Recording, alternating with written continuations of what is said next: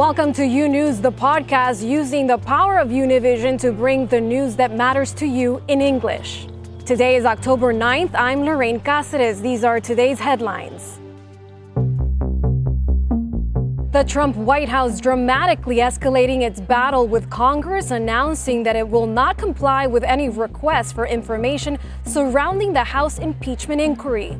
Just days after President Trump announced the withdrawal of U.S. troops from Syria, the Turkish government has begun a military offensive inside that country. Residents in the war torn nation reportedly in huge panic.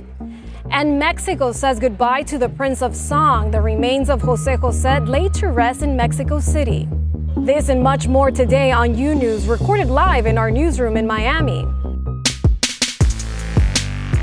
Herman Cain, a former presidential hopeful who was once considered by President Donald Trump for the Federal Reserve, has died after being hospitalized with coronavirus. He was 74 years old. Cain's death was announced today on his website by Dan Calabrese, who edits the site and had previously written about his colleague's diagnosis.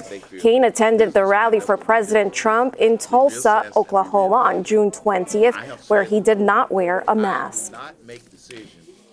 And now we continue with Washington. President Trump calling to delay the 2020 election and rescinding an Obama era fair housing rule designed to help low income families. This as racial tensions continue to flare up across the country. Andrea Linares has the latest on these developments. President Trump going on a Twitter rant, in this tweet saying universal mail in voting in 2020 would be the most inaccurate and fraudulent election in history, and then calling to delay the election until people can safely vote. And once again, referring to the coronavirus as the China virus, tweeting major China virus flare ups in many of the countries that the fake news was touting as doing so well. Some of these countries are now a disaster. Lamestream media doesn't want to report this.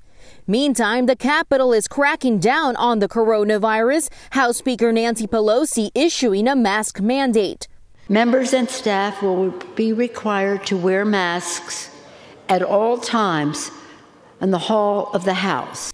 The new policy comes in response to growing concerns after Congressman Louis Gohmert tested positive. I'm asymptomatic. I don't have any of the symptoms that are listed as part of COVID 19. The Texas Republican has frequently been spotted on the Hill without a mask. On Tuesday, he was seen walking alongside Attorney General Bill Barr, neither of them in a mask. Following his positive diagnosis, he returned to his Capitol Hill office to inform his staff, but wore wore a mask to deliver that message in person.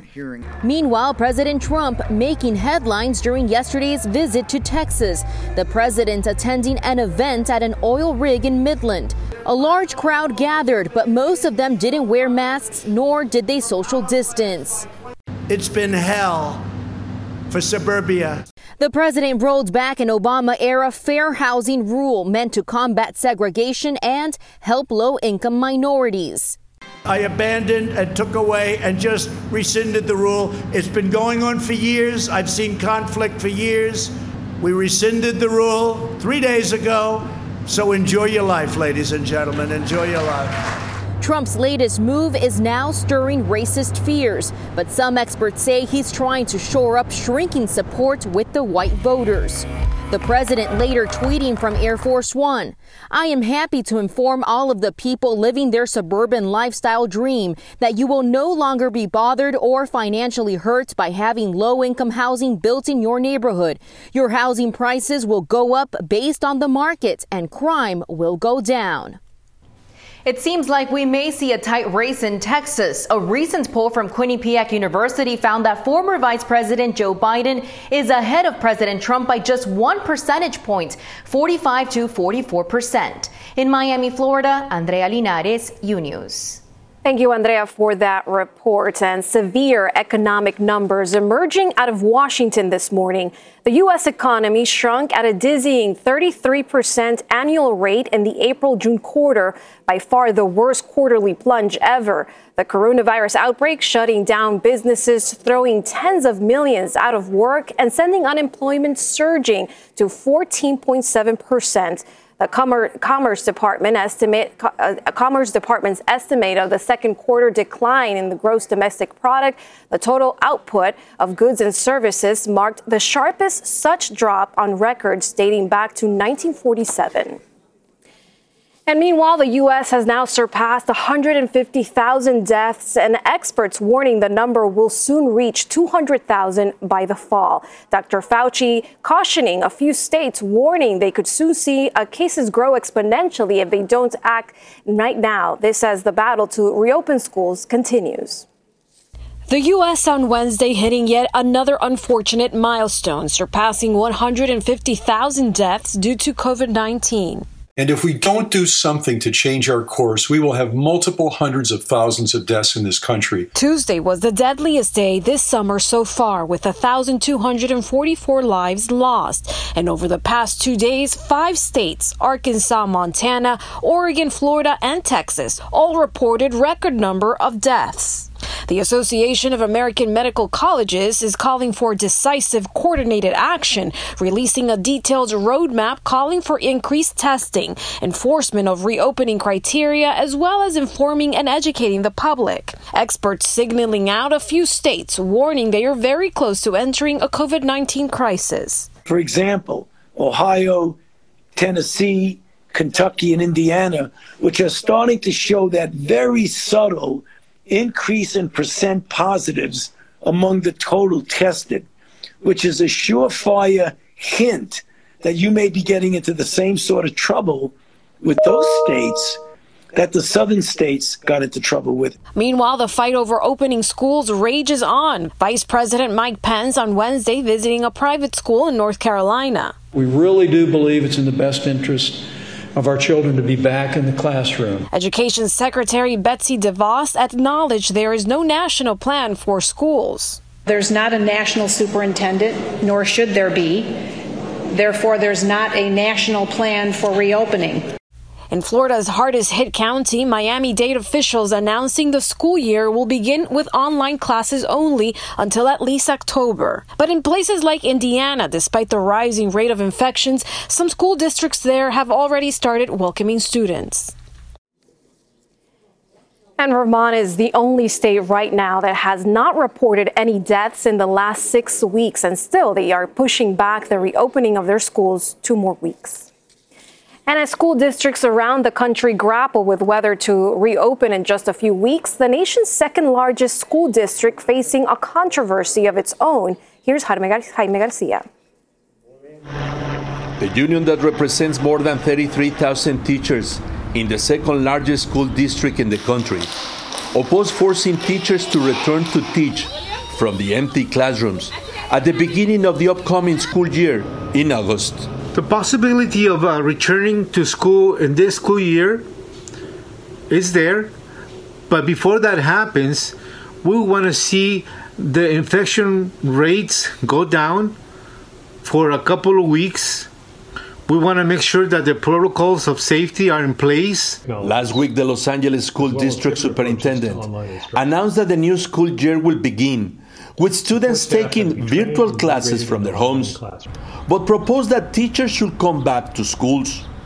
In a statement to Univision, a Los Angeles Unified spokesperson declared, Our goal is to provide the best possible education for students while protecting the health and safety of all in the school community. We don't agree that the district should demand that all teachers go back to school and instruct from their classroom online.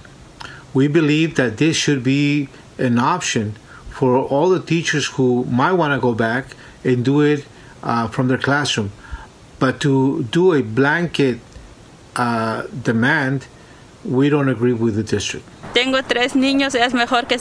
have three children. It's better that they stay home. I have two girls with special needs. For me, it's better that they stay home. This mother who went to enroll her children in school said that the teacher's health also needs to be protected. It's okay that teachers teach from home as well. The teachers are also opposed to teaching seven consecutive hours daily, saying that it's not good for students' health to spend that many hours in front of a screen. It's just too many hours for the students. We want the instruction to be successful and we want the student to learn. Having them too many hours online, it would be distractive and at times could be also boring. So we need to find a better solution. The position of the teachers of Los Angeles is in the middle of the negotiations that they are having with the school district previous to the start of the new school year next August 18. In Los Angeles, Jaime Garcia, U News. And joining me now for a look at the situation in Arizona is Marcy Flanagan. She's the executive director of the Maricopa County Department of Public Health. Director Flanagan, thank you so much for being here. Thank you for having me. Director, your state, Arizona, is seeing a drop in cases of 22% for two weeks, since two weeks ago. And Maricopa County is also seeing a drop. What measures do you think appear to be having an effect? Uh, certainly, uh, the mask requirement that we implemented countywide has had a positive impact on our numbers. We also, at the same time our governor uh, closed down bars and uh, tubing, recreation, gyms, those sort of things. So we don't know. Um, it's a combination of both of those actions that happen very closely to one another that I believe has helped our rates decline. And most of the cases in the state are in Maricopa County itself, over 113,000, we believe, while the state has a total of 168,000. What are some of the factors you think causing the concentration of cases in that area? So, Maricopa County accounts for um, over 60% of the whole state's population. So, we're certainly always um, going to the largest number of cases in Arizona. We really saw our numbers peak in middle of June. There were other areas of the state that experienced outbreaks a little bit earlier on than us up in the Navajo Nation. Um, but it's really just the sheer size of Maricopa County that lends itself to us having the largest percent in Arizona. And Director Flanagan, let me ask you this about half of all the cases and about 41% of hospitalizations are Latino residents in Maricopa, even though they account for only 31% of the county's population. This number might be even much higher, um, only because only half of all racial and ethnic information is collected. So, what measures has the county taken to address the number of cases among this population? Yeah, definitely. Um, when we start looking at numbers and um, seeing that there is differences happening in different communities, we go in and work directly with those communities. Um, specifically with the uh, Latino and Hispanic neighborhoods, we're trying to get more testing in those areas areas and also help in some of those um, situations where there's multi-generational um, family members living together making sure that we are able to provide alternate housing for either those that are infected or those that aren't infected. So there's a lot of uh, circumstances going on in those areas that we are addressing providing face uh, cloth face masks and um, testing are really key in those areas and Director, before we go, let me ask you this in relation to the deaths. Since the beginning of the outbreak, there have been over 1,800 deaths to, due to COVID 19 in your county. Um, so, how are hospitals and funeral homes adjusting to this increase in numbers?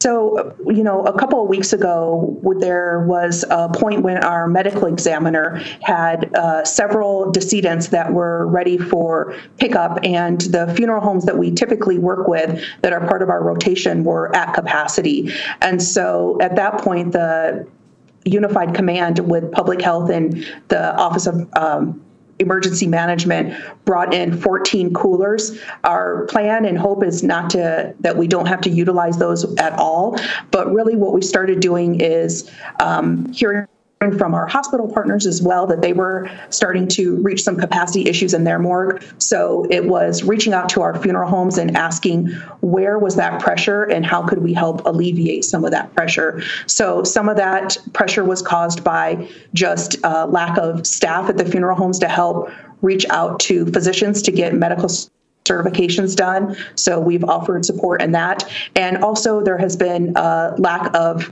or a concern for individuals who are low income that have had difficulties financially um, with folks may have losing their jobs or um, been furloughed during this pandemic that are having financial difficulties paying for final disposition. So the county has actually just approved yesterday a program that would help provide additional financial support to low income families to help them with their um, final disposition of their loved ones. Well, Director, we're certainly very glad to hear that things are slowly starting to get better in your county. Thank you so much for your time. Marcy Flanagan, Executive Director of the Maricopa County Department of Public Health. And now to Washington. The family of murdered Fort Hood soldier Vanessa Guillen and their lawyer will meet with the president today. They're advocating for a bill against sexual harassment and abuse in the military. Edwin Pitti joins me with the details. Edwin? That's right, Lorraine. It has been a very emotional day here in Washington, D.C. Vanessa Guillen's family starting their agenda in the nation's capital very early with a press conference close to the National Mall. However, now, really close to the White House, we see a lot of people sharing their experiences with everybody that has been coming close to support them. A lot of people sharing painful stories that had to do when they were in the military, but not only them. Also, one of the most emotional uh, people that shared their stories this morning, Vanessa Guillen's 16 year old sister. She made very clear that she doesn't like to use heels, but today she wore them because her sister, Vanessa Guillen, got them for her. Let's listen. But yet they didn't protect my sister. They didn't respect my sister. Instead, they killed her. They sexually harassed her. And she's not here with me. She can be here right now next to me. This could have been prevented. They say no credible information, and that what annoys me every single day. It annoys me, and it frustrates me. Because my sister never reported it. Why? Because she was afraid to. Right now, Vanessa Guillen's family are still meeting with President Donald Trump, but before going into the White House, her mom made very clear the three things that she would like to ask the president.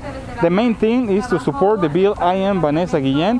The second of them is to stop treating the military the way they're doing it right now. She wants to see big changes inside the Pentagon, and also she wants the president to give her the people responsible for taking the life of her daughter. Let's listen. Que yo pedí desde un principio allá en Fort Hood que se me escuchara, que se me escuchara, que me escuchara el gobernador. Yo pedí a gritos que cerraran esa base, el general no me puso atención, los coroneles tampoco, se burlaron de mí. Yo sé que se burlaron de mí, pero miren estoy ahorita. Pero miren estoy ahorita.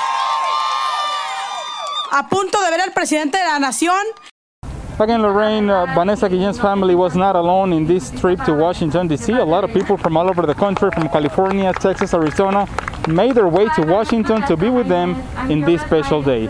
Reporting from Washington, D.C., Lorraine, back to you. Thank you, Edwin, for that report. And today we're learning more about the president's decision to pull nearly 12,000 troops out of Germany. According to defense officials, it will take years to execute and potentially cost billions of dollars. President Trump's decision is being met with bipartisan opposition in Congress. There's major concern among Democrats and Republicans that it will weaken the U.S. military's position regarding Russia. Key U.S. allies also object, viewing the move as a blow to NATO. The 2020 hurricane season is off to a busy start. Tropical storm Isaias became the ninth named storm late Wednesday night, while all of South Florida remains in the forecast path. As of 11 a.m. this morning, a tropical storm watch has been issued for the islands of the Bahamas. Currently, the storm is moving northwest at 21 miles per hour and is currently southeast of the Dominican Republic with maximum sustained winds of about 60 miles per hour.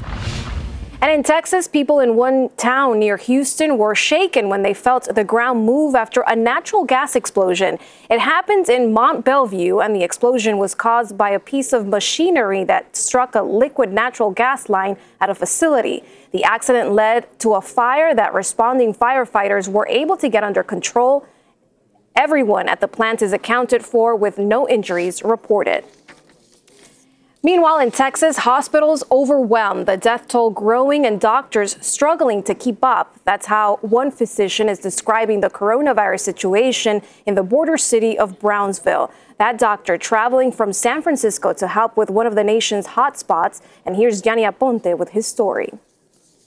It's just been over, overwhelming. Dr. Robert Rodriguez has been an ER doctor for 25 years, but the past week in Brownsville, Texas has been the hardest of his career. I've been surprised at the, the sheer number and the acuity of the patients here. Dr. Rodriguez works at Zuckerberg San Francisco General Hospital. In San Francisco County, 56 people have died from COVID 19. Brownsville, located on the U.S. Mexico border, is in Cameron County, Texas, which has half of the population of San Francisco. But according to Johns Hopkins University, they have had nearly five times as many COVID deaths 272 people. There's typically at least one death a day, if not more. And that's just at Brownsville Valley Baptist Hospital, where Rodriguez has been volunteering in one of four ICUs they've created for the pandemic. We're trying everything, uh, but these patients are extremely, extremely sick. Rodriguez grew up in Brownsville, where he says there are only six critical care physicians. They're exhausted. There's not a, a deep bench of physicians like there is there are, there is in the Bay Area. Cameron County is 90% Latino. Everybody's wearing masks here. The spread is not uh, because people aren't being responsible. Uh, I, I, think it's largely due to socioeconomic issues. But in the meantime, the best way you can take care of frontline providers and everybody else here in the hospital is by taking care of yourself. Genesis Vieira for U News.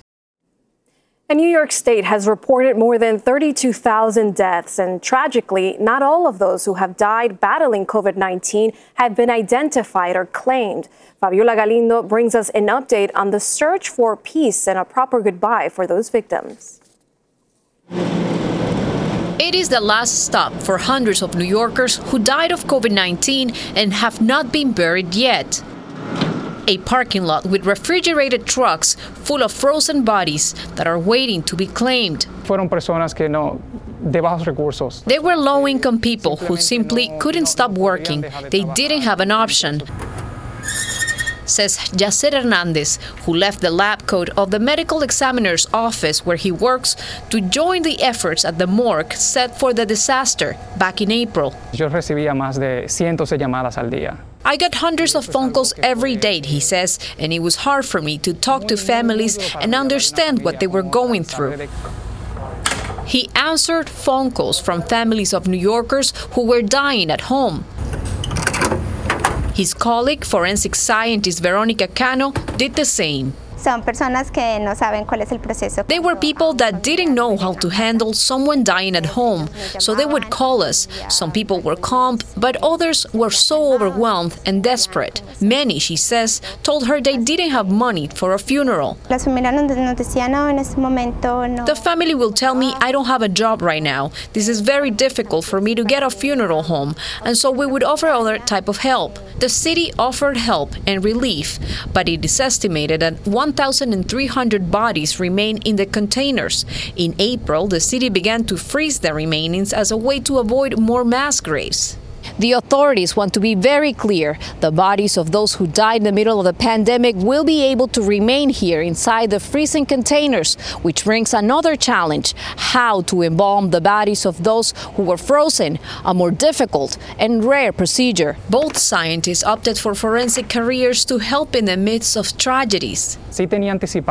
I had anticipated that when something big happened, my help will be needed, but never expected to be this. With compassion and humanity, they promise they will be here if another wave hits. In New York, Fabiola Galindo, U News. More of U News after this short break.